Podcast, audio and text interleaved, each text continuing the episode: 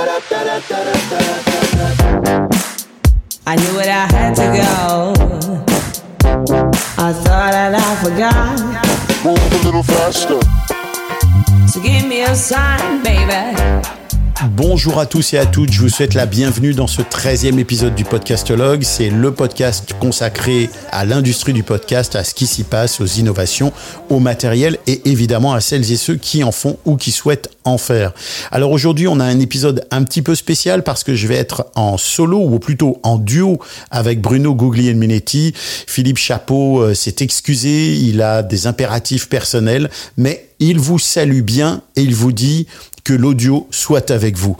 Et Euh, avec son micro. et avec son micro. Bonjour Bruno.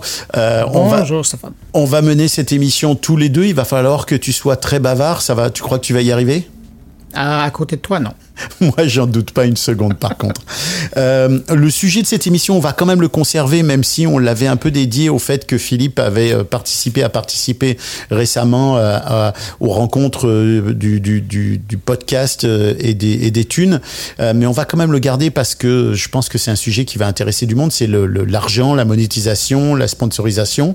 Euh, tu es bien placé pour en parler. C'est un sujet que tu connais très très bien aussi. Mais je voudrais d'abord que tu nous présentes tes, tes deux sujets de la semaine. semaines. Ouais. Ben, euh, écoute, euh, grosse nouvelle pour les gens qui, euh, qui consomment ou qui créent euh, du podcast et qui sont préoccupés par la qualité sonore. Il y a euh, le format de Dolby Atmos qui maintenant est supporté, et cela c'est la grosse nouvelle, là, euh, par Apple Podcast, Amazon et qui arrive aussi chez Audible. Et ça c'est une bonne nouvelle pour les gens qui veulent vraiment peiner, travailler fort et donner l'optimum là, pour les oreilles des gens qui, qui nous écoutent. Et puis aussi, euh, grosse nouvelle dans le monde de la podcastosphère, c'est euh, Podcast Standard Project qui euh, apparaît, voit le jour. Euh, c'est une initiative de gens de l'industrie, principalement des Américains, qui ont décidé de, créer une coalition pour arriver à militer pour un, podcast libre. Alors, il y a différentes opérations qu'ils vont faire et puis on va en reparler. Oui, puis si j'ai bien compris, tu as réussi à avoir des informations en direct de l'organisation. Ah oui, comme on dit, exclusive. Exclusive, parfait. Euh, avant de se lancer dans tout ça, je rappelle que on est tous les deux au micro et que tu es le producteur du balado Mon Carnet, qui est un balado qui se consacre euh, à l'actualité, euh, on peut dire quoi, au numérique, technologique hein, C'est technologique. Ouais, je pense que c'est bien préparé. technologique. Ouais, c'est bon. Et puis pour ma part, ben, je voudrais euh, rappeler que on a notre partenaire Edisound qui euh, assure la visibilité des podcasts via des players, et puis le partenariat avec BAM Music qui nous offre généreusement la musique qu'on utilise dans ce balado, mais dans les autres épisodes aussi de ce balado. Je sais pas si tu as eu l'occasion d'entendre euh, la musique générique que j'ai mise sur le petit épisode supplémentaire qui va intervenir maintenant toutes les semaines, le, le podcastologue actu. J'ai été chercher une petite musique un peu, euh, un, un peu rigolote là, un peu Ouais, originale. je, je pensais qu'on t'entendrait chanter, mais euh, bon. non, pas encore. Non, je ne ferai pas, je ne ferai, je n'irai pas jusque là. Alors, Bruno, avant qu'on parle de ton, de tes sujets, je voudrais qu'on parle de NPR. NPR, c'est cette organisation médiatique qui se définit elle-même comme à but non lucratif, qui été fondée dans le but de créer un public plus informé. Eh bien, NPR qui rejoint quand même pas loin de 50 millions de personnes à travers la radio, le web et surtout ses podcasts très réputés. NPR fait face à des gros problèmes financiers et ils vont couper plusieurs podcasts, dont Invisibilia, le podcast qui était animé par euh, Alix Spiegel. Alix Spiegel qui était d'ailleurs aux Journées Audio Radio-Canada il y a quelques, il y a quelques jours. Euh, donc NPR, comme beaucoup d'autres médias, hein, fait face à beaucoup de problèmes financiers. On parle d'un trou financier de 30 millions de dollars. T'as vu passer cette info, j'imagine, Bruno? Ben oui, je l'ai vu passer et je trouve ça dommage. Ben évidemment, comme tous les médias qui doivent faire des coupures, là. il n'y a pas tellement longtemps, euh, ici au Québec, euh, c'est le réseau TVA qui a fait euh, des coupures. Mais dans le cas de NPR, ce qui est un peu délicat, c'est de les voir couper dans la production de podcasts parce que, bon, NPR, c'est c'est américain, c'est la radio publique, euh, sauf que euh, ça a toujours été très niché comme programmation et le podcast dans l'histoire de NPR, ça a été un peu comme leur planche de salut. Et c'est à partir de ce moment-là qu'ils sont fait découvrir euh, par un public beaucoup plus large. Il y a d'ailleurs des gens qui écoutent de leur production qui savent, qui ont aucune idée de ce qu'est NPR et qui savent même pas que c'est une radio qui existe et qui peuvent syntoniser là, sur un récepteur. Alors, de les voir couper dans la production de podcasts, je trouve ça dommage, mais bon, euh, quand on a 30 millions à aller chercher. Euh, on coupe euh, où on peut. En, même temps, la question qui est un peu, qui est un peu délicate, c'est que si NPR a développé du podcast et si NPR a, a, survécu pendant, pendant aussi longtemps, c'est aussi parce qu'ils ont eu des podcasts d'impact qui ont été cherchés énormément de public. Alors ça revient un peu à couper les voiles qui font avancer ton navire alors qu'il n'y a pas beaucoup de vent. Donc c'est quand même une situation délicate et c'est drôle parce que euh, ça me ça me ramène à une autre actualité qui est euh, un sondage que j'ai vu en Italie et notamment euh, pour des, des, quotidiens italiens et un quotidien italien dont la rédaction expliquait qu'ils se sont mis à faire du podcast et qu'ils se sont mis à faire du podcast fermé, c'est-à-dire du podcast payant parce que plusieurs de leurs journalistes sont des célébrités, sont des gens très connus et que ils ont été chercher du financement justement en faisant du podcast fermé avec ces célébrités, ces journalistes très réputés, très connus, et que ça a été pour eux une planche de salut. Et d'ailleurs, dans le dans le l'article du, du, journal italien euh, dont je parle d'ailleurs dans le dans le, le, podcastologue Actu, le petit épisode de 10 minutes, eh bien, euh, ils disent tout, ni plus ni moins que euh, le podcast pourrait être une planche de salut pour l'économie de l'Italie. Bon, évidemment, les envolés, hein, les envolés toujours lyriques et, et l'enthousiasme italien, mais c'est quand même c'est quand même intéressant euh, de, voir ce, type de nouvelles. Ceci dit, c'est vrai que dans le monde des médias, CNN, Vox Media, euh, puis d'autres, Amazon, Google, Meta, n'arrêtent pas de licencier. C'est un problème qui est bien plus large que l'univers du média. Et puis, mais bon, faut voir. Mais c'est sûr que, bon, euh, sachant que la diaspora italienne est partout à travers le monde, euh, il y a un public qui est là et euh, qui, qui, pourrait la consommer. Non, c'est une bonne nouvelle de voir que s'ils voient le, salut de l'Italie par le podcast, ben, il n'y a personne qui va se plaindre parce que ça sera toujours des choses fort intéressantes à écouter tu pourrais te proposer comme ambassadeur. Euh, alors parle-nous de parle-nous un peu plus en détail de cette cette nouvelle là de Audible et, du, du, Dolby Atmos. Euh, D'ailleurs de la haute qualité audio dont Spotify ne fait pas encore euh, ne fait pas encore partie là. Ouais, puis c'est important de le dire parce que euh, des gens qui euh, consomment uniquement sur Spotify sont un peu exclus de cette bonne nouvelle là. Mais donc c'est ça, c'est Audible qui a levé la main en disant ben écoutez à partir de maintenant nous on on, offre la possibilité aux productions qui euh, utilisent, qui sont encodées dans le, euh, avec la, technologie Dolby Atmos, donc qui, fait euh, un partage de l'espace sonore, une, spatialisation de l'audio. on, propose donc d'offrir cette, cette expérience auditive-là aux gens et donc de faire héberger leur podcast, leur podcast, leur production sonore sur notre plateforme. faut dire qu'il y a déjà Apple Podcast euh, qui, sans faire trop de bruit, euh, a accueilli ce type de, podcast-là. Même chose pour Amazon sur son service d'Amazon Music, là, où on retrouve des podcasts et où il est possible d'entendre de telles productions. Mais bon, c'est pas la grande majorité, mais la, la d'ailleurs, dans le cas de Audible, on annonce une quarantaine d'émissions euh, qui euh, sont, sont, produites avec euh, cette, cette approche technologique-là. Sauf que de savoir que maintenant, la plupart des grandes plateformes proposent l'hébergement pour ce type de production-là, c'est une bonne nouvelle. c'est une bonne nouvelle parce que, imaginez un peu, normalement, quand on écoute un podcast, il y a une grosse partie de la production qui est faite en mono, hein, qui essentiellement vous envoie le, la, même euh, bande sonore d'un côté et de l'autre des, des, écouteurs, que ce soit un casque ou des petites oreillettes là, que vous accrochez à, vos oreilles. Mais euh, là, on est en train de voir de plus en plus l'utilisation de la stéréo. Euh, vous savez ce que c'est, parce qu'on connaît ça avec la musique. Mais là, quand on commence à voir la spatialisation du son, donc c'est de créer un environnement, ça veut dire du son qui est devant, sur les côtés, derrière, au-dessus de vous, et peut-être en bas un peu euh, devant vous, ben là, ça commence à permettre aux créateurs de production, euh, ben évidemment pas dans le type de, podcast qu'on fait aujourd'hui, ce qu'on présente entre les deux oreilles des, des gens, mais quelqu'un qui fait dans la dramatique, dans le documentaire, dans l'expérience sonore, ben là, on commence à pouvoir offrir une expérience qui est plus immersive. Et dans ce sens-là, c'est intéressant. Alors, de savoir que Audible, Apple Podcast et Amazon proposent ou permettent aux gens d'expérimenter cette expérience-là, ben ça, c'est une bonne nouvelle. Puis j'imagine que ça va faire, ça va mettre de la pression sur Spotify pour également emboîter le pas. Sauf que je vous rappelle que Spotify, ça fait longtemps qu'on entend, qu'on attend son service de, de musique. Haute fidélité. Ouais, en hi-fi. Musique. Et c'est ouais. pas encore dans le décor. Et c'est sûr que le jour où ils vont proposer ce type de, de, de, de qualité sonore-là, ben là, on peut imaginer que le Dolby Atmos va faire partie de l'offre aussi. Mais pour les producteurs, c'est important de le savoir que ça existe parce que ça veut dire que maintenant, vous pouvez prendre euh, c'est un peu comme l'équivalent en, en, ben, en, télé ou en cinéma là, de dire bon ben maintenant les diffuseurs diffusent en 4K on peut tourner en 4K parce que la qualité va être reproduite à l'écran. Ben c'est la même chose pour le son. Ouais alors euh, évidemment ça demande des moyens euh, qui sont bien supérieurs à ceux d'un simple ouais. micro ou euh, ce genre de choses ben, ça t'en prend 5 minimum. c'est ça ça demande une prise de son beaucoup plus complexe. Et d'ailleurs ça rapporte à, à un sujet que j'ai vu passer sur LinkedIn et dont je me suis dit ouais ça ça serait un sujet de discussion intéressant, c'est euh, le fait que la prise de son, la façon dont on mène la prise de son, le nombre de micros qu'on utilise, comment on les positionne, etc.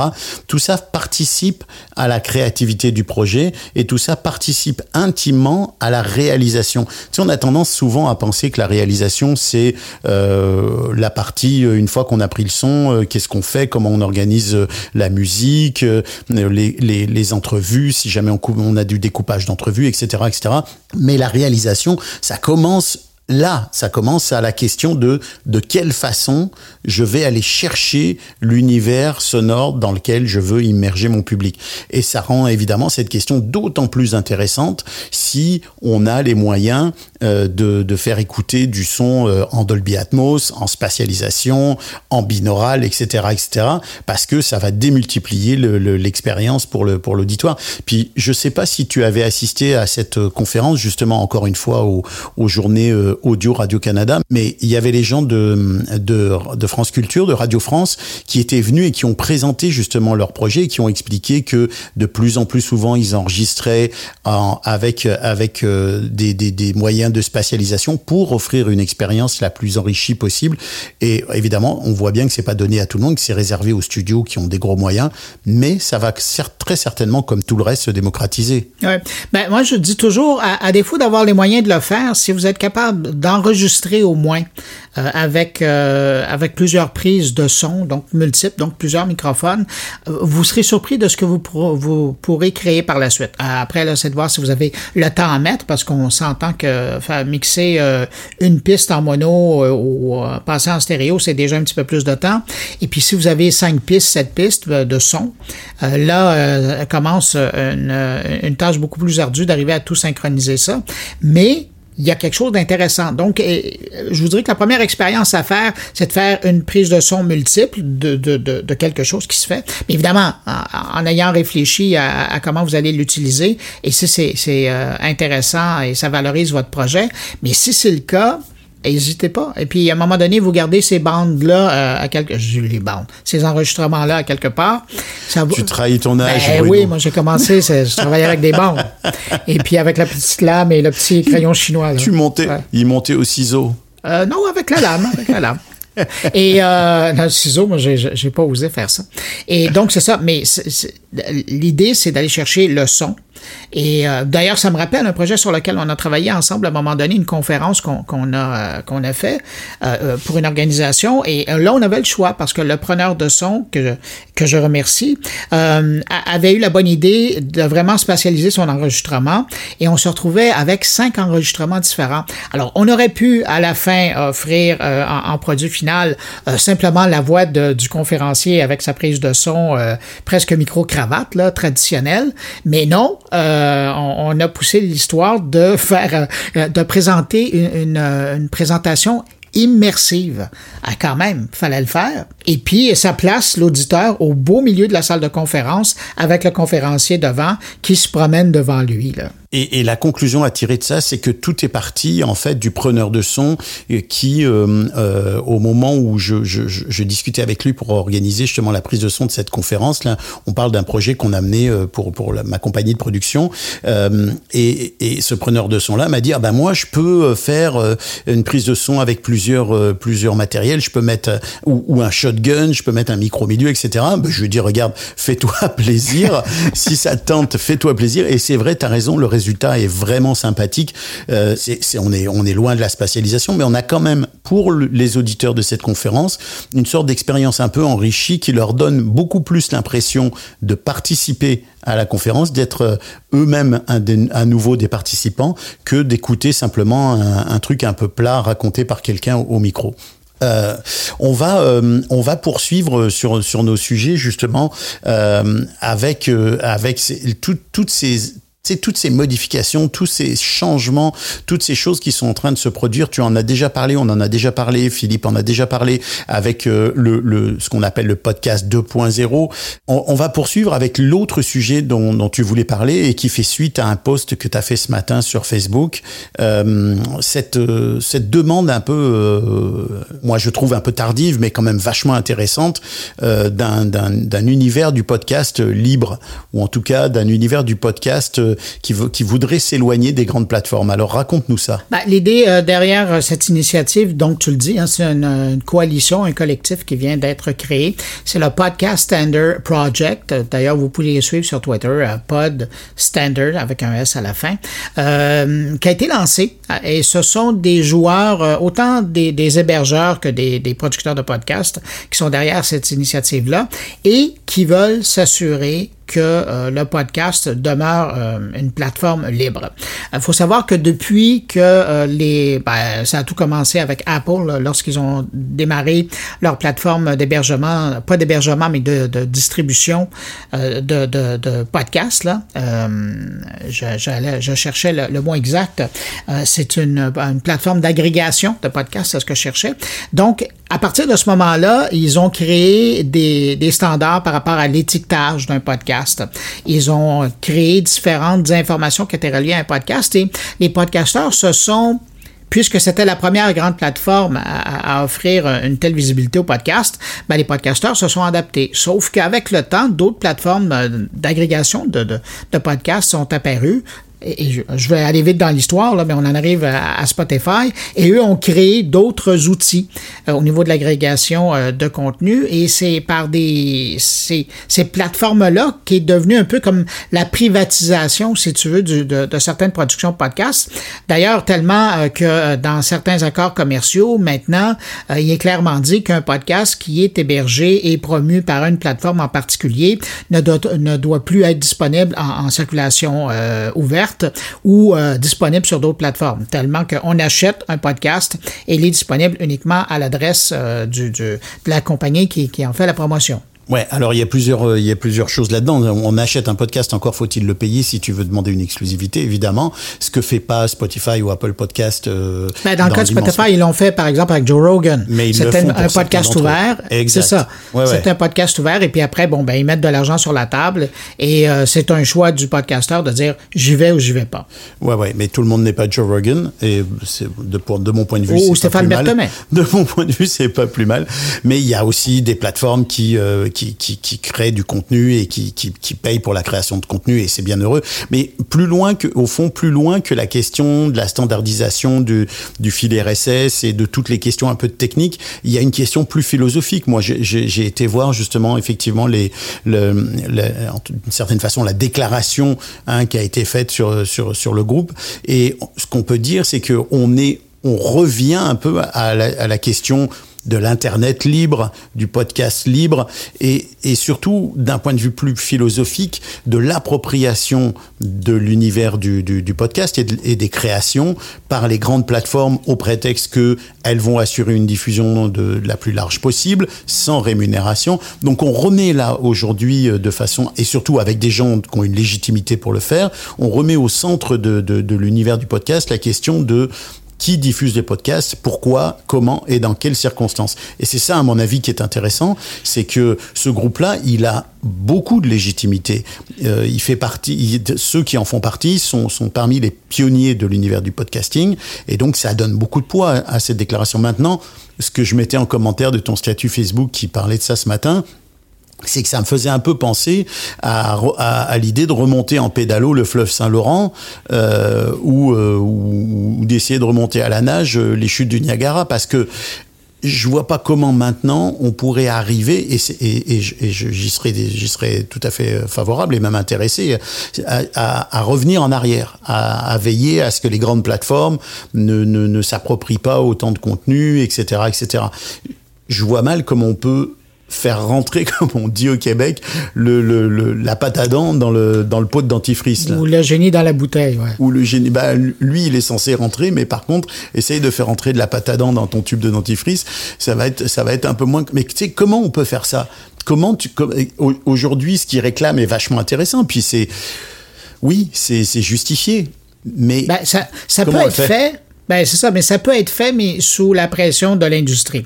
Euh, Il y a un parallèle qui est fait intéressant dans leur premier billet de, blog de, de, de cette coalition-là, où on fait un parallèle avec le Web Standard Project à l'époque euh, du web, là, en 1998. Donc, c'était environ trois ans après le début du web commercial. Et là, à cette époque-là, on voyait, pour les plus jeunes et pour les plus vieux, ça sera des souvenirs, mais on voyait les Microsoft et les, Net, les Netscape arriver, et ces gens-là avaient des standards que eux avaient décidé avec leur furteur en disant, ben, vous allez devoir écrire votre page web de cette façon-là pour qu'on puisse bien la présenter sur votre furteur et que les gens la trouvent jolie et efficace. Alors, l'idée, ben, de faire un parallèle avec ça, c'est que justement, les grandes plateformes qui font l'agrégation de podcasts, eux ont décidé qu'ils allaient fonctionner de telle ou telle façon, que ce soit pour le placement de la publicité, que ce soit pour l'indexation, euh, pour que ce soit pour la distribution des, euh, des, des, podcasts qui utilisent le, fil RSS, là, qui est une ligne de code essentiellement qui, donne l'ADN de, de, votre, de votre production. Et donc, ben, ils sont en train de faire un parallèle en disant si, si on a été capable, si l'industrie du web a été capable de le faire trois ans après l'engouement du web commercial, il n'est pas trop tard pour que les gens qui sont au cœur de l'industrie du podcast, donc les créateurs et les plus petits hébergeurs, même si euh, c'est dans les gros joueurs, là, se disent, ben nous, comme on est au cœur de cette industrie-là, ben on veut aussi avoir notre mot à dire et ça commence par le respect de standards de base qui devraient être respectés par tous les agrégateurs de podcasts. Alors ça, ça va, mais il va être intéressant parce que là, l'information vient de sortir, ce projet-là vient de sortir euh, et puis les revendications commencent à être émises, hein, elles sont pas toutes sorties là. Euh, il y a des, des groupes de, de discussion là, qui euh, existent sur euh, GitHub. Et on invite d'ailleurs les gens qui font du podcast à aller les rejoindre, cette communauté-là de, de pod standard. Euh, et pour... essentiellement, essentiellement anglophone et américaine. Oui, hein, tout à on fait. Oui, là. oh, on oui. s'entend. Ah, il y a quelques Britanniques, là, mais. Bruno, j'ai, j'ai, j'ai, ça, ça, soulève une, une interrogation chez moi sous forme de deux questions. La première, c'est de dire, on, je comprends bien qu'il y a deux sujets. Le premier sujet, c'est la question de la normalisation ou de l'appropriation par euh, les grandes compagnies, les grands hébergeurs, diffuseurs, etc., du, du, de la façon dont on traite le fil RSS, de la façon dont on le code.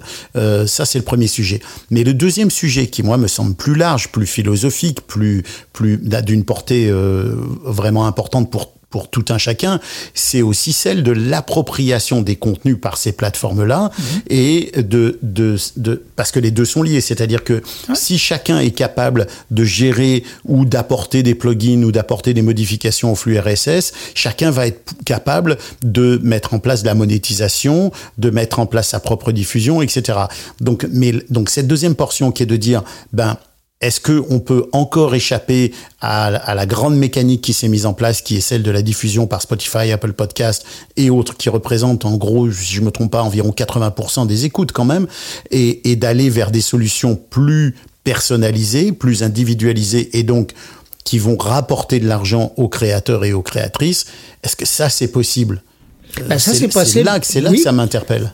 Oui, ben ça c'est possible quand on quand le créateur ou la créatrice décide de rapatrier euh, euh, tout son écosystème chez lui. C'est-à-dire qu'il va choisir un hébergeur euh, à partir qui va lui permettre de et là puis il y a des hébergeurs qui font partie de cette coalition là, là mais qui va lui permettre de gérer de A à Z de son expérience. Puis quand va venir le temps de faire euh, du financement, ça va ça sera plus de l'ordre du sociofinancement et euh, on va utiliser des outils comme Patreon par exemple pour euh, permettre de s'assurer d'avoir le financement direct et pas de passer par euh, les, les, systèmes mis en place qui sont quand même pratiques. Là, je pense à Apple Podcast qui permet maintenant de monétiser en créant des chaînes et en offrant des versions payantes et d'autres gratuites.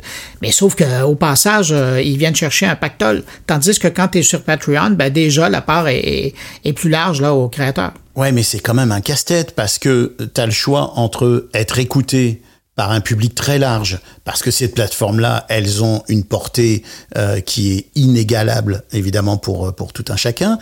Euh, donc, tu as le choix d'être écouté par un public très large et de quasiment pas être rémunéré, à moins de trouver un, un système de rémunération tiers euh, qui vient justement euh, euh, récompenser les écoutes que tu peux avoir via ces plateformes-là, ou te faire héberger euh, via un paywall, derrière un paywall, derrière un mur payant, mais qui va limiter énormément ta portée, parce que il faut pas se mentir, euh, quelqu'un qui a des centaines de milliers d'écoutes, s'il passe derrière un système payant, euh, il va tomber euh, à, à, 10, 20, 30, 50 fois moins d'écoutes. Et il y a même eu des mouvements, j'ai même vu des réactions sur les réseaux sociaux de gens qui disent "Ah, oh, c'est pas normal, maintenant ils me demandent de payer pour une émission, je vois pas pourquoi je paierais pour écouter une émission sur internet, l'internet c'est gratuit." Donc il y a tout ce il y a tous ces enjeux, il y a toutes ces questions de l'internet gratuit, d'ailleurs qui, qui rejoint le, qui, qui rejoint les, les, préoccupations de ce groupe-là, mais qui en même temps sont un piège dans lequel on, on est tombé nous-mêmes, c'est-à-dire de dire ah bah si c'est gratuit, c'est que il n'y a pas besoin de payer les créateurs et les créatrices, mais euh, je, veux dire les créateurs et les créatrices de contenu audio, au même titre que les peintres, les musiciens et les autres, ont droit à être payés pour leur pour leur création. Donc c'est vraiment un c'est vraiment moi, ça me semble quasiment inextricable, ce sujet-là, pour ouais. l'instant. Mais tu vois, ce qui est intéressant quand tu regardes le, le code des, des, gens qui sont dans le podcast par rapport à ceux qui sont dans la vidéo, c'est qu'il y a quand même un espoir. Parce que quand tu fais de la vidéo, essentiellement, tu es un YouTuber aujourd'hui tu peux être un TikToker là, ou euh, ouais, sur Instagram c'est plus court là. Mais euh, les YouTubers ont, ont, eu à vivre ça toute leur vie. Hein. Euh, depuis le début, euh, si tu fais la vidéo, ben fallait que tu sois sur euh, sur YouTube. Là, ils ont trouvé des niches avec Twitch, euh, ils ont trouvé des niches avec TikTok, mais ça reste quand même que tu es pris avec une grosse infrastructure. Ça te prend un hébergeur qui est à la fois aussi un diffuseur et au passage, il vient te chercher de l'argent. Tandis que dans le domaine du podcast, si tu veux, tu pourrais avoir un serveur euh, chez toi qui serait branché à l'internet et avec un fil RSS que tu aurais fait euh, à la main euh, toi-même que tu aurais programmé et chaque fois que quelqu'un veut écouter ton podcast il viendrait le chercher euh, sur ton serveur à toi. Sauf que ultimement, et, tu ramenais la, question à ça, c'est la découvrabilité de, ton podcast. C'est sûr que si tu es une hyper vedette euh, connue euh, ou par, par Internet ou par les médias traditionnels et que tu dis, ben écoutez, je lance mon podcast, que ceux qui m'aiment me suivent, ben c'est sûr que ces gens-là auront plus de chances que monsieur ou madame tout le monde qui n'a jamais apparu nulle part décide de se lancer dans un podcast hyper pertinent avec un sujet très niché, mais encore, il faut qu'il y ait la rencontre du public, de l'auditoire et du créateur, et c'est là où c'est difficile. Alors là, à un moment donné, il faut, faut décider, il faut, faut prioriser ce qu'on veut. Est-ce qu'on veut créer pour créer ou est-ce qu'on veut créer pour que ça soit entendu? Et si c'est le cas, ben, euh, il y, a des, y a des plateformes qui sont là et qui s'enrichissent à le faire. Mais la solution, elle est peut-être hybride, c'est-à-dire de, de, de, continuer à bénéficier de la visibilité des plateformes et de, de trouver des moyens tiers euh, de plus en plus simples pour insérer justement de la publicité, soit l'insertion dynamique et ou autre, euh, au, au, sein. Et ça, les hébergeurs travaillent fort là-dessus. On voit bien euh, Acast, Ocha font des efforts, ils ajoutent des régies, ils avancent sur des sur des solutions. oui, ou sinon, si on veut pas fonctionner avec ces ces, ces, ces plateformes-là parce qu'on veut pas qu'ils prennent de l'argent sur nos transactions. Euh, il y a d'autres façons d'arriver. Dans mon cas, avec mon carnet, euh, je, moi, j'y vais avec euh, de, la, la commandite. Ben, l'entreprise qui, est, qui, est commanditaire de mon podcast, elle est là et, je mentionne qu'elle est là au début, dans le milieu. Souvent, il y a, une apparition du, du commanditaire, puis à la fin, je les remercie. Puis il y a de la visibilité dans mes publications. Alors, ça, c'est une façon de, je dirais pas de déjouer la machine, mais c'est une façon d'avoir du financement. Donc, que ça soit du placement publicitaire traditionnel, mais sur les podcasts, ou euh, que ça soit de la commandite, ou on peut aussi trouver des façons sans nécessairement devoir faire payer l'auditeur qui, lui, euh, euh, espère la gratuité. La solution, moi, j'ai l'impression que c'est encore d'être dans des dans des, des champs alternatifs. Hein. J'ai si, si on va vers le tout ou rien, c'est-à-dire tout sur le sur sur Spotify, Apple Podcast, bah tu récupères zéro. Si tu vas vers le l'univers clos complètement 100% fermé, ben tu gagnes pas non plus parce qu'il faut, comme tu disais,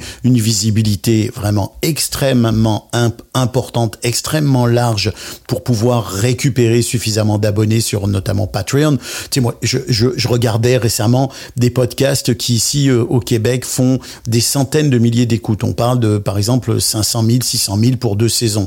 Euh, de, quelques épisodes, ce qui est vraiment pas mal. Bon, ben, quand tu regardes les abonnés sur Patreon, on tombe à quelques centaines d'abonnés. Ah on tombe à quelques centaines d'abonnés à des tarifs qui évoluent entre 3, 5 et 10 dollars.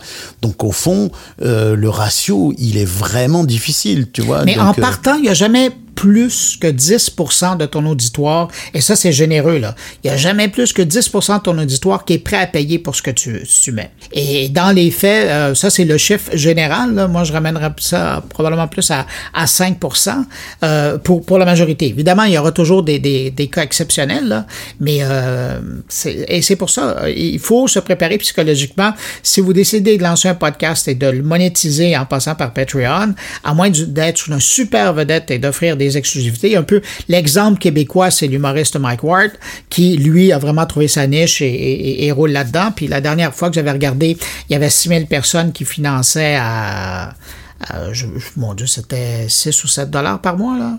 Euh, donc, euh, les, les sous rentraient mais, mais c'est juste qu'à un moment donné. Mais il n'est pas, millionnaire non plus. Il n'est pas millionnaire non plus parce que si, si tu dis qu'il a 6000 euh, abonnés Patreon. Ça, ça fait un moment, là. À 10 dollars. Mais mettons qu'il, mettons qu'il ramasse 10 000 dollars par mois.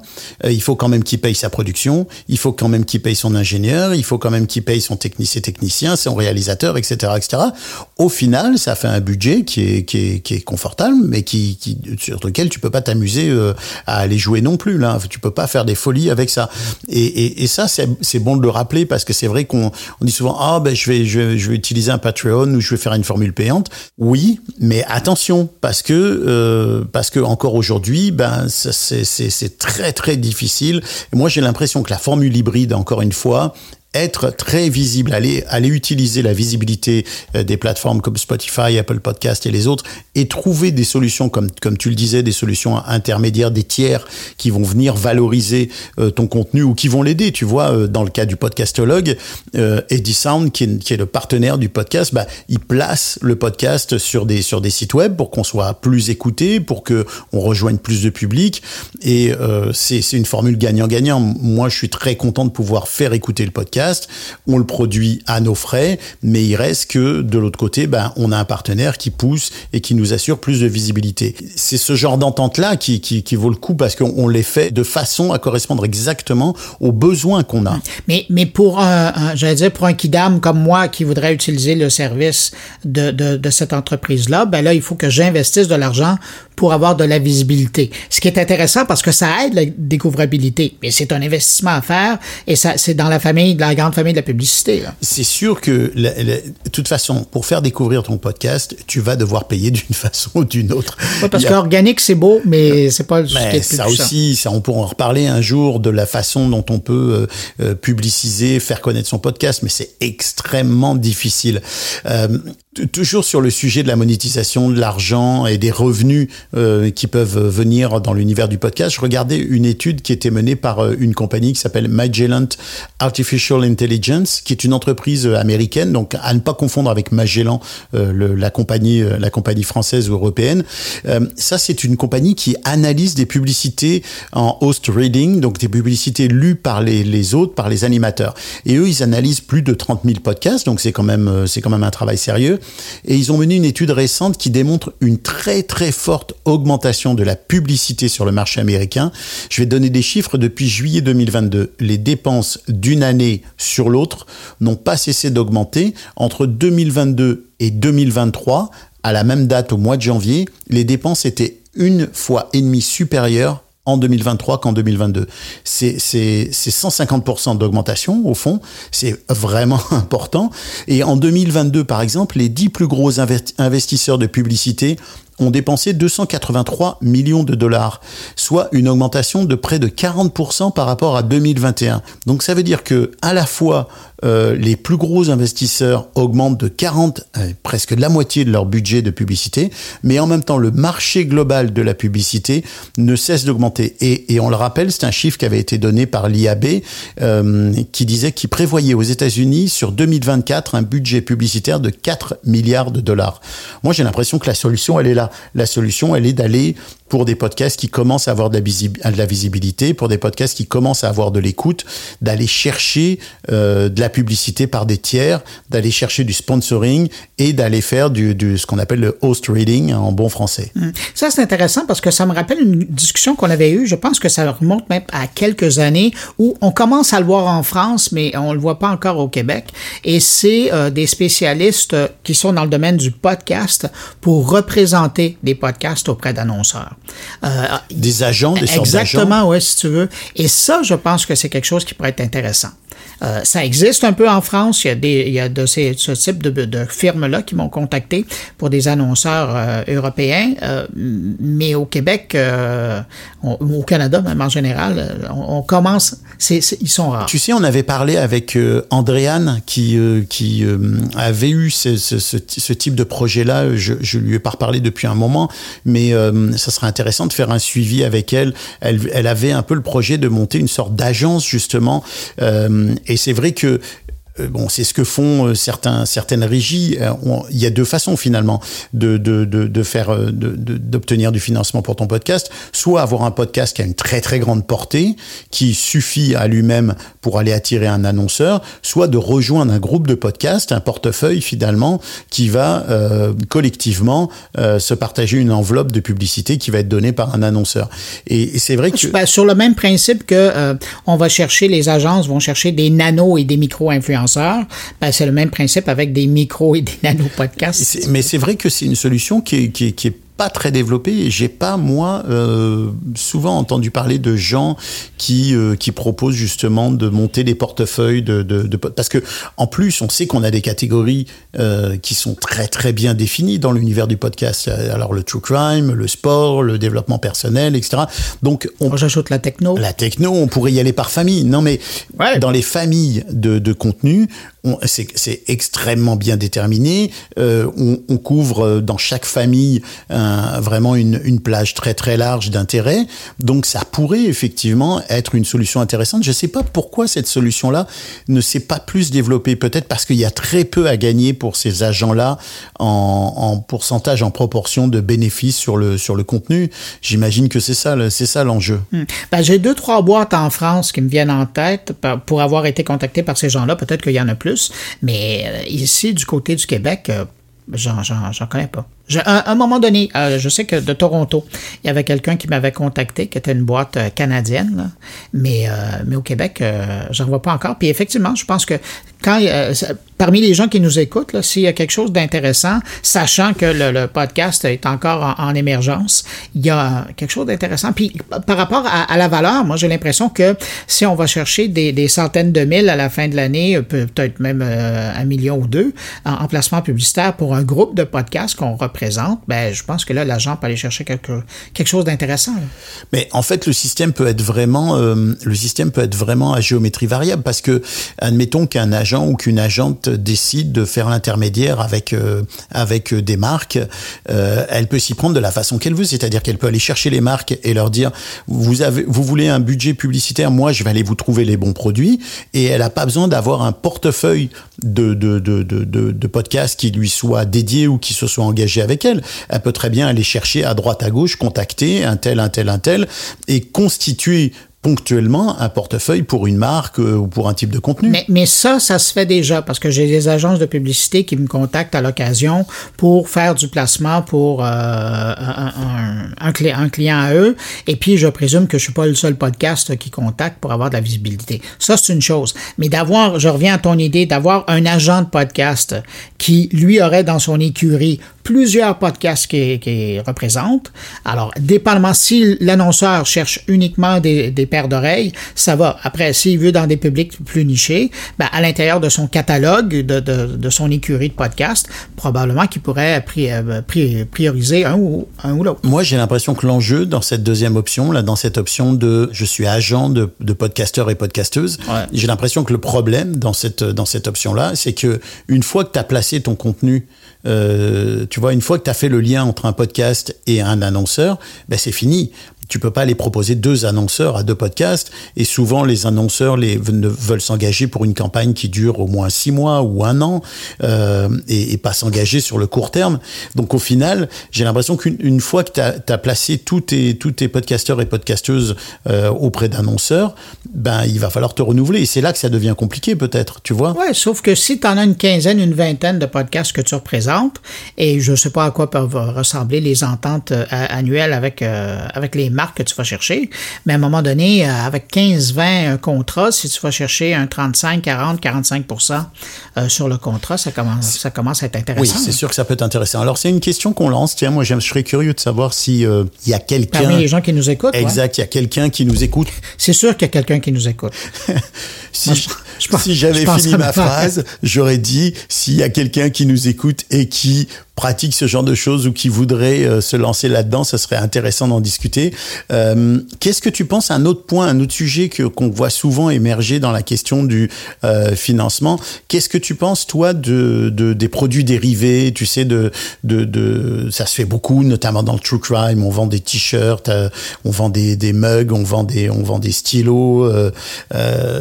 est-ce que tu penses que c'est, comme on dit au Québec, une bébelle, c'est-à-dire finalement quelque chose qui est très, très, très accessoire, ou ça peut être une avenue réelle pour, euh, pour euh, un podcast qui, qui fonctionne bien? Ben, c'est sûr qu'à première, si je pouvais avoir un petit bubble head avec euh, ta tête dessus, euh, j'avoue que ça, je serais peut-être tenté de l'acheter. Tu l'achèterais? Ouais, ouais, tout à fait. Tu achèterais un petit podcastologue avec la tête qui bouge là? Ah oui, puis je le mettrais sur ma voiture et puis en roulant, je penserais au podcastologue. Tu crois que je pourrais arrondir mes fins de mois avec ça? Je- Sérieusement, je pense pas. Mais, Ça me semble pas une option très mais au moins pour tes fans, euh, ça serait intéressant. non, mais c'est sûr que ça passe. peut-être 3-4. Oh, facilement.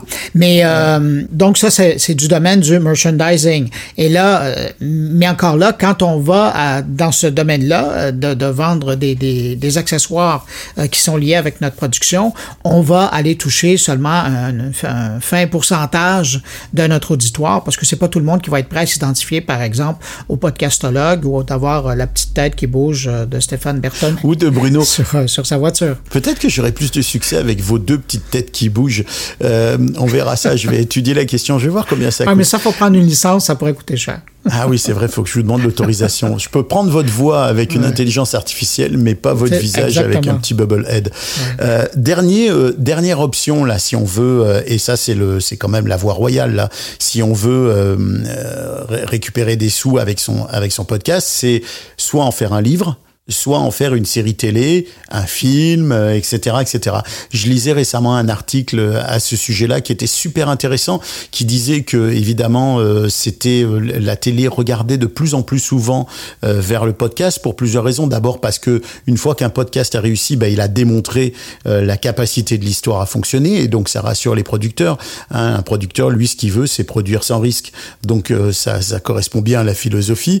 Euh, mais l'autre point, c'est aussi que on, on voit maintenant dans l'univers du podcast et surtout dans le podcast documentaire ou dans les fictions que la question de l'écriture, la question de la scénarisation est de plus en plus importante et de plus en plus traitée de façon sérieuse, et que donc ça rassure aussi euh, les diffuseurs, les producteurs, et que si tu as un podcast qui est très bien scénarisé, qui est très bien écrit, bah tu as des chances quand même d'intéresser des, des, compagnies de production. Alors ça, c'est c'est la voie royale là. On, on s'entend que ici au Québec, c'est encore euh, très très très limité. Là, j'ai vu qu'il y avait, je sais pas si tu as si tu as vu ce, ce podcast là, c'est un podcast de Radio Canada qui fait l'objet d'une adaptation télé. Euh, Est-ce que c'est Histoire à dormir debout ou quelque chose comme ça? Euh, Il y en a en France, il y en a beaucoup aux États-Unis. Mais il n'y a pas encore, euh, tu vois, il n'y a pas encore un réel marché. Là, ce qu'il faudrait peut-être, c'est que finalement, les, tu sais, les, festivals de films, les festivals de documentaires télé, les festivals télé et cinéma intègrent justement le podcast à leur euh, à leur discussion. Ça, ça pourrait Ben, être une solution. Mais tu vois, ça, je trouve ça intéressant. Ben, euh, par exemple, le MIP euh, qui se tient à Cannes, qui est le marché de la télé, euh, ça, ça pourrait être intéressant, effectivement, qu'ils aient une section pour les podcasts et les plus prometteurs peuvent être présents et vendre des concepts à des producteurs télé. Ce, ce serait meilleur endroit pour le faire. Ah, ce serait cool. En même temps, je me rappelle que les hot dogs euh, à Toronto, Oui, euh, le font un peu. Ils Ouais. le font un peu. Les hot dogs à Toronto, qui est un qui est un rendez-vous documentaire euh, euh, en- essentiellement anglophone, puisqu'il est à Toronto. Font une petite place au podcast, mais c'est une place qui est un peu bizarre, c'est-à-dire que oui, on parle de oui, on parle de podcast documentaire, mais on en parle rapidement. Alors le podcast francophone encore moins. Moi, j'ai eu la chance d'y aller il y a il y a deux ou trois ans, non plus que ça, peut-être trois Ah, ça, ans. c'est après, c'est après ton, ton, prix de New York. Là. Après, ouais, après avoir reçu le, le, le, le New York Radio Festival, peut-être que c'est ça, effectivement, qui, qui les avait conduits à s'intéresser à, à mon Moi, travail. je suis persuadé. Mais, euh, ouais, mais, euh, mais euh, de fait, euh, il y a pas, on sent pas vraiment de connexion, tu vois, entre ces marchés-là.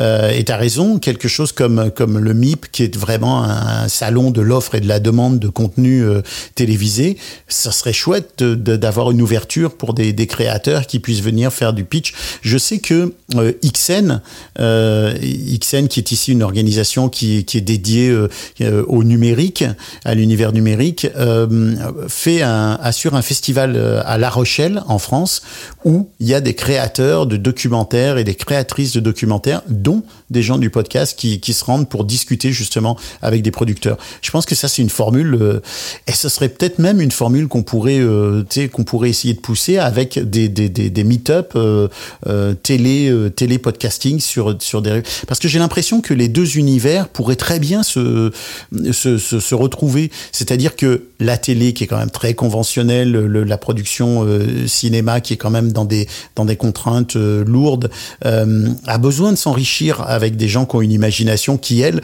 s'appuie sur une façon de faire qui est très fluide, qui est très souple et qui est donc qui est qui est, beaucoup plus d'une certaine façon imaginative. Donc les deux peut-être pourraient se rencontrer, ça serait ça serait pas inintéressant. Bruno, tu vas faire jouer tes contacts Mais, mais, mais ce que je trouve intéressant dans ce que tu amènes, c'est justement c'est de voir comment, jusqu'à maintenant, c'est beaucoup la télé qui se dit comment on pourrait faire un spin-off en podcast, mais l'inverse est, pas quelque chose de- d'encore naturel. Alors, il y, aurait quelque chose à préparer. Mais l'autre truc euh, qui me vient en tête, c'est que, tu sais, il y a certains types de podcasts qui vont tellement bien dans la commercialisation, par exemple, en en, en, faisant une, une version télé, que ce soit un documentaire, que ce soit une série. Mais de l'autre côté, de plus en plus, et ça c'est grâce à l'intelligence artificielle, il y a des formules de podcasts qui peuvent maintenant avoir de l'espoir de vivre autrement. Et je pense aux livres. Ben, Et tu l'as mentionné tout à l'heure, mais tu as tourné rapidement à la télé.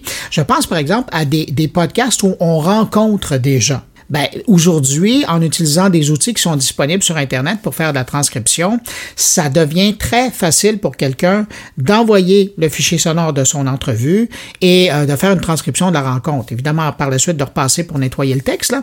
Mais imaginez si dans votre podcast, vous rencontrez, je sais pas moi, 30 personnes par année sur un domaine en particulier. Euh, euh, si vous faites deux saisons, trois saisons, ça commence à faire beaucoup de personnes. Alors imaginez si par la suite, vous prenez ça, vous faites la transcription, vous passez à travers les entrevues, ben avec ça, vous avez assez pour créer un, un- un bouquin qui traiterait d'une thématique en particulier en présentant différents points de vue. Ah, c'est des possibilités. C'est pas fou, c'est pas fou, mais par contre, euh, j'attire l'attention de notre auditoire sur un point essentiel qui est de bien prévenir les gens que les entrevues vont servir à plusieurs usages. Parce que euh, il y, a, il y a eu euh, récemment des, des- des- quelques polémiques sur des gens qui ont donné des entrevues dans des podcasts, qui se sont livrés sur, euh, sur des histoires très personnelles et qui ont appris après que finalement ça allait faire l'objet d'un livre. Et, et ces personnes-là, à juste titre, se sont étonnées en disant, bah, attendez, moi j'ai donné une entrevue dans le cadre d'un podcast, c'était un cadre particulier, c'était un contexte particulier, je faisais confiance en particulier à l'intervieweur ou l'intervieweuse, mais me retrouver dans une série de témoignages sur un livre, je suis pas sûr que, ce- que je sois très à l'aise avec ça. Donc, euh, Alors mais- imaginez leur gueule quand ça va devenir une, Ouais. télé- une télésérie. non, mais c'est important et ça, ça nous ramène à un élément qui, est, qui semble un peu accessoire, la question de, de, faire signer des autorisations euh, quand on fait des entrevues, etc. On se dit, bah, la personne, oui, légalement, elle est évidemment euh, clairement avisée qu'elle donne une entrevue puisqu'elle est assise devant un micro, etc. Mais d'aller un petit peu plus loin et de faire signer ce qu'on appelle un release ici, une quittance euh, qui dit euh, ben on utilisera tout ou partie de cette discussion euh, sur tout ou, ou sur tout support Toutes les plateformes. et tout type de plateforme, et- etc., et tout type de territoire, ben au moins ça éclaire la situation de l'entrevue de façon extrêmement précise, et il y a personne après qui peut dire, ben là moi j'étais pas au courant, ben oui vous étiez au courant, vous aviez signé une entente pour cette entrevue. Je pense que ça c'est aussi euh, c'est aussi un point euh, important à pas oublier, c'est que euh, quand on fait un podcast ou quand on lance un projet comme ça, on sait pas ce qu'il peut devenir. Il peut prendre une toute autre tournure et se prémunir et s'assurer que si jamais ça devenait autre chose, on pourrait le faire. Bah c'est intéressant. Là, je trouve que ton idée est vachement intéressante sur le bouquin. Je pense que le bouquin réécrit en valeur ajoutée est intéressant aussi. Tu vois, je, je veux pas pluguer le, livre que j'ai fait sur ma dernière enquête en, balado, mais euh, d'une certaine façon, c'est un peu ce qui s'est passé, c'est-à-dire que après le balado, bah, j'ai continué à trouver des éléments. Donc, euh, j'ai fait un bouquin dans lequel j'apporte aussi des nouveaux éléments, mais qui reprend en grande partie le balado. Donc, il y a une valeur ajoutée. Et pour la télé, ce que disait l'article que j'ai lu, l'article était vachement intéressant, et ça, je pense que c'est un point essentiel, c'est qu'il disait qu'il faut quand même, au moment où tu transformes ton contenu audio en contenu télévisé, il faut quand même que tu sois conscient qu'il va falloir faire une transformation. Ça peut pas être du copier-coller. Il faut s'adapter aux standards de la télé et il faut être capable de porter son contenu à un autre niveau. Ça, euh, c'est pas donné à tout le monde. Ça demande beaucoup de moyens, ça demande beaucoup de temps et ça demande beaucoup de travail. Oui, puis dans l'adaptation, par exemple, de passer de l'audio au visuel, c'est peut-être même pas toi qui va s'assurer de, de faire la transition. Il y a des gens qui vont prendre ton œuvre et qui vont l'adapter. Euh, Ouais. Il faut être conscient de ça aussi. Oui, ça c'est vrai que c'est un autre enjeu quand tu veux euh, vendre ton, ton podcast euh, pour la télé ou pour une adaptation quelconque. faut être préparé au fait que tu sois pas forcément la meilleure personne pour scénariser parce que t'es pas forcément scénariste ou, ou autre. Effectivement, c'est- un enjeu. Bruno, est-ce que tu est-ce que tu vois euh, autre chose à ajouter sur ce sujet de la monétisation? Est-ce que il y a quelque chose qu'on n'a pas euh, qu'on n'a pas abordé par rapport à ça? Ben, euh, peut-être oui, et ça fera un lien avec euh, un truc euh, que je voulais aborder, mais dont on n'aura pas le temps de faire. Euh, c'est, ça a à voir On avec... a toujours le temps, on est en podcast. Ouais, mais quand même, à un moment donné, tu sais qu'il faut s'arrêter. Hein. C'est pas de la diffusion continue. C'est moi le, le, le, le producteur. Ouais, c'est moi le réalisateur. Bon. mais donc, c'est ça. Excusez-nous, messieurs, dames, pour ce petit règlement de compte euh, audio. Mais donc, ce que je voulais dire, c'est que il existe aussi à l'occasion des programmes qui existent. Et ça, les gens en font, en, en- en font pas vraiment attention à ça. Et euh, ça m'amène à vous parler de Spotify, euh, qui euh, l'an dernier, en février 2022, avait annoncé un fonds pour la diversité des créateurs. Et ça, c'était 100 millions de dollars. Ben, un an plus tard, on se rend compte qu'il y a seulement 10% de ce montant-là qui a été dépensé par Spotify. Donc, il y a de l'argent qui reste sur euh, la tablette. Je veux juste préciser ce que tu viens de dire, Bruno, c'est que ce fonds, il est consacré à favoriser euh, les créateurs et les créatrices issus de la diversité. Et ça, ça veut dire qu'ils ont utilisé 10% de cette somme-là, qui est quand même assez conséquente, là, 100 millions de... Ben, quand on parle de 100 millions, hein, c'est pas rien. là. Ouais. Et c'est 100 millions américains. Alors, on, on le sait là parce qu'on on, l'a vu dans différentes situations, c'est toujours difficile euh, pour des grosses compagnies comme ça d'être capable de, de, de, vraiment mettre en place des, des, des, des, processus qui fonctionnent, qui soient fonctionnels. Et on ne sait pas pourquoi c'est toujours difficile parce que quand tu as 100 millions de dollars, normalement, ça devrait, ça devrait pouvoir débouler. Mais ils ont toujours du mal à le faire. Euh, là, ça s'explique comment? Est-ce est, est-ce qu'il y a une explication dans ce que tu as lu à ce sujet-là ou euh... Non, ben essentiellement que l'annonce avait été faite, mais par la suite, il n'y a pas vraiment de suivi qui ont été faits. Et donc, euh, les gens sur le coup euh, se sont excités, ont fait leur demande, mais par la suite, euh, il n'y a pas eu tellement de, relance du, du, du, service. Alors, il y a beaucoup de projets qui probablement ont été refusés au début. Et comme il n'y a pas eu de relance du programme, ben, cet argent-là n'a pas, été, a pas été distribué. Mais ça, c'est un exemple. Il y en a d'autres. Il y a des fondations. Si vous faites une recherche sur les fonds de, de production de podcasts, euh, je sais, ben, en France, ça existe, le gouvernement français qui finance une partie de la création. Euh, ici, euh, au Québec, au Canada, il commence à y avoir ici et là certaines initiatives, et je suis sûr qu'ailleurs dans la francophonie, il peut y avoir des programmes qui pourraient être touchés. Alors, le financement aussi, parce que le podcast, dans certains cas, c'est aussi une création culturelle, c'est un produit culturel.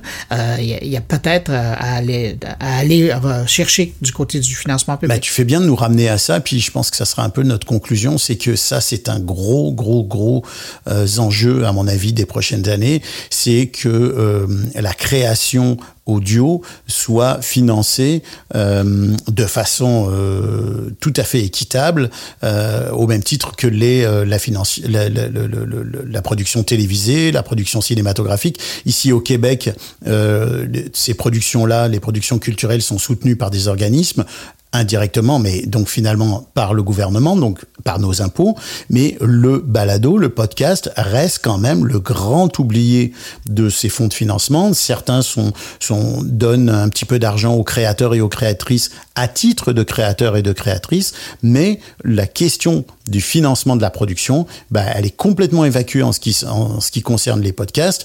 Euh, les, éditeurs euh, touchent des retours d'impôts sur la production de livres, les producteurs touchent des soutiens euh, de différentes organisations, mais les producteurs de podcasts ici au Québec, bah, c'est pas le cas. Et euh, j'en profite justement pour rappeler que on est en train d'en discuter entre producteurs, créateurs, créatrices, productrices, et que on est en train de discuter justement d'un regroupement pour pouvoir porter ces questions un petit peu plus loin. Je pense que ça fera pas de mal à, à l'industrie de de, de, de, de, mettre un peu des standards là-dessus et de mettre un peu d'argent sur la production d'un contenu qui quand même fait partie euh, du patrimoine culturel qui développe quand même la culture euh, québécoise ici, puis en francophonie en général. Donc euh, je pense que c'est un, un, sujet qui, qui mérite qu'on qu s'y attarde. Mon cher Bruno, je te remercie d'avoir tenu le fort avec moi. On salue notre ami Philippe. On lui dit à bientôt dans le prochain épisode. Ça met fin à ce 13e épisode du podcastologue. Merci à toi Bruno. Ce podcast est une production GoScript Media. Il est réalisé par l'excellent Bruno Guglielminetti et moi-même. La musique que vous avez entendue vient du catalogue de BAM Music. Je remercie notre partenaire Eddie Sound. Et quant à nous, ben, on se retrouve la prochaine fois à la fois pour la petite émission du podcastologue actu de 10 minutes et le rendez-vous bimensuel avec Bruno et Philippe. Alors d'ici là, n'hésitez pas à mettre les commentaires sur Apple Podcast, mais aussi maintenant sur Spotify. Vous savez que vous pouvez poser des questions sur Spotify, recommander ce podcast à vos amis, à vos voisins et partagez-le autour de vous. Et comme je dis dans la formule de fin maintenant consacrée, à très bientôt et que l'audio soit avec vous. Et j'ajoute, et avec votre micro. Merci Bruno. Bye bye à tous et à toutes. Salut. Salut Bruno. Salut.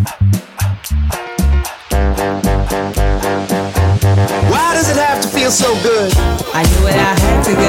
Move a little faster. I thought that I forgot. So give me a sign, baby. I wish that I could step inside. Move a little faster. Oh, wow.